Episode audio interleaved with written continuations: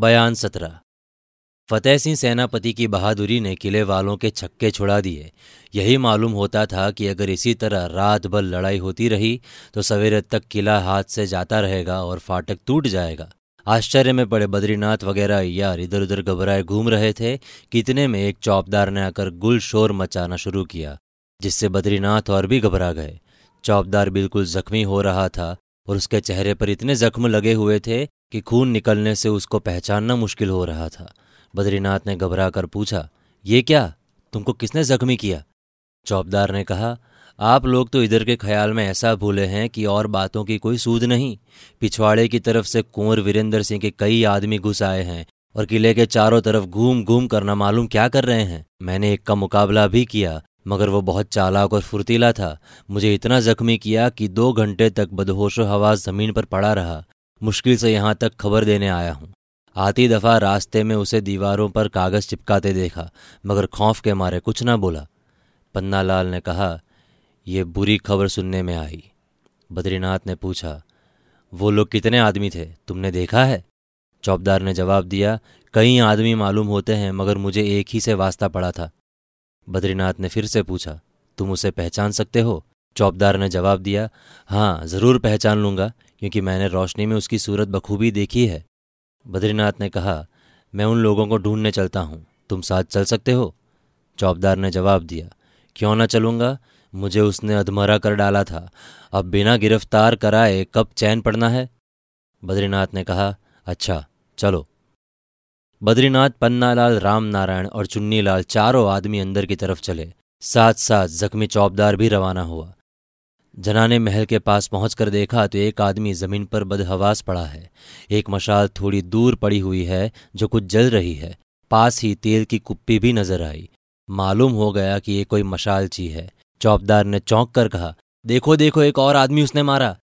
ये कहकर मशाल और कुप्पी जट से उठा ली और उसी कुप्पी से मशाल में तेल छोड़ उसके चेहरे के पास ले गया। बद्रीनाथ ने देखकर पहचाना कि ये अपना ही मशालची है। नाक पर हाथ रख के देखा। समझ गए कि इसे बेहोशी की दवा दी गई है। चौबदार ने कहा, आप इसे छोड़िए, चलकर पहले उस बदमाश को ढूंढिए। मैं यही मशाल लिए आपके साथ चलता हूँ। कहीं ऐसा ना हो कि वो लोग महाराज जयसिंह को छुड़ा ले जाएँ। बद्रीनाथ ने कहा, पहले उसी जगह चलना चाहिए जहाँ महाराज जयसिंह कैद हैं। सभी की राय यही हुई, और सब उसी जगह पहुँचे। देखा तो महाराज जयसिंह कोठरी में हथकड़ी पहने लेटे हैं। चौबदार ने खूब गौर से उस कोठरी को और दरवाजे को देखकर कहा, नहीं, वो लोग यहाँ तक नहीं पहुँचे। चलिए दूसरी तरफ़ ढूंढें। चारों तरफ़ ढूँढने लगे। घूमते घूमते दीवारों और दरवाजों पर सटे हुए कई पुरजे दिखे, जिसे पढ़ते ही इन अयारों के होश जाते रहे।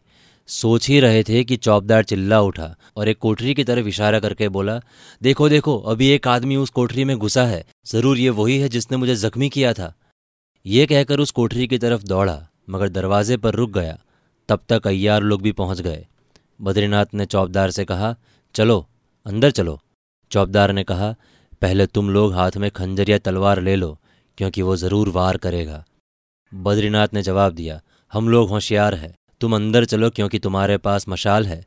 चौबदार ने कहा, नहीं बाबा, मैं अंदर नहीं जाऊँगा।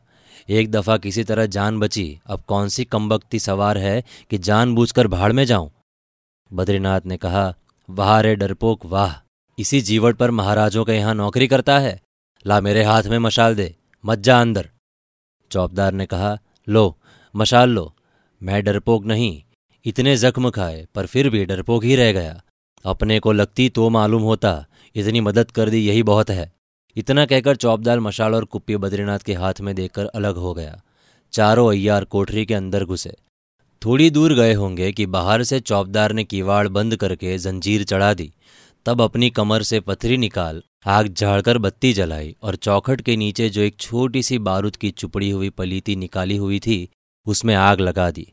वो रस्सी बनकर सुरसुराती अंदर घुस गई। पाठक समझ गए होंगे कि ये चौबदार साहब कौन थे। ये अय्यारों के सिरताज जीत सिंह थे। चौबदार बन अयारों को खौफ दिलाकर अपने साथ ले आए और घुमाते फिराते वो जगह देख ली, जहाँ महाराज जयसिंह कैद हैं। फिर धोखा देकर इन अय्यारों को उस कोठरी में बंद कर दिया, जिसे पहले ही से अपने ढंग का बना रखा था। इस कोठरी के अंदर पहले ही से बेहोशी की बारूद पाव भर के अंदाज कोने में रख दी थी और लंबी पलीती बारूद के साथ लगाकर चौखट के बाहर निकाल दी थी। पलीती में आग लगा और दरवाजे को सही तरह बंद छोड़ उस जगह गए जहाँ महाराज जयसिंह कैद थे।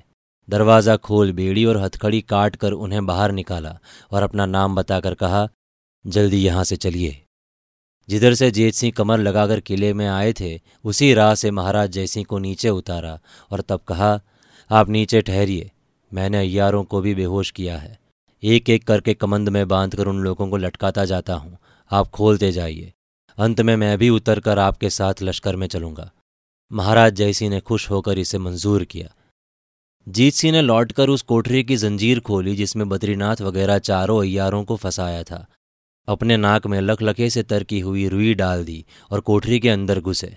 तमाम कोठरी को धुएँ से भरा हुआ पाया। बत्ती जलाकर बद्रीनाथ वगैरह बेहोश अयारों को घसीट कर बाहर लाए और किले की पिछली दीवार की तरफ़ ले जाकर एक केक करके सभी को नीचे उतार आप भी उतर आए। चारों अयारों को एक जगह छुपा, महाराज को लश्कर में पहुँचाया। फिर कई कहारों को साथ ले उस जगह जा अयारों को उठवा लिए। हथकड़ी बेड़ी डालकर खेमे में कैद कर पहरा मुकर्र कर दिया। महाराज जय सिंह और सुरेंद्र सिंह गले मिले। जीत सिंह की बहुत कुछ तारीफ़ करके दोनों राजों ने कई इलाके उनको दिए, जिसकी सनद भी उसी वक्त मोहर करके उनके हवाले की गई। रात बीत गई। पूरब की तरफ़ से धीरे धीरे सफ़ेदी निकलने लगी और लड़ाई बंद कर दी गई।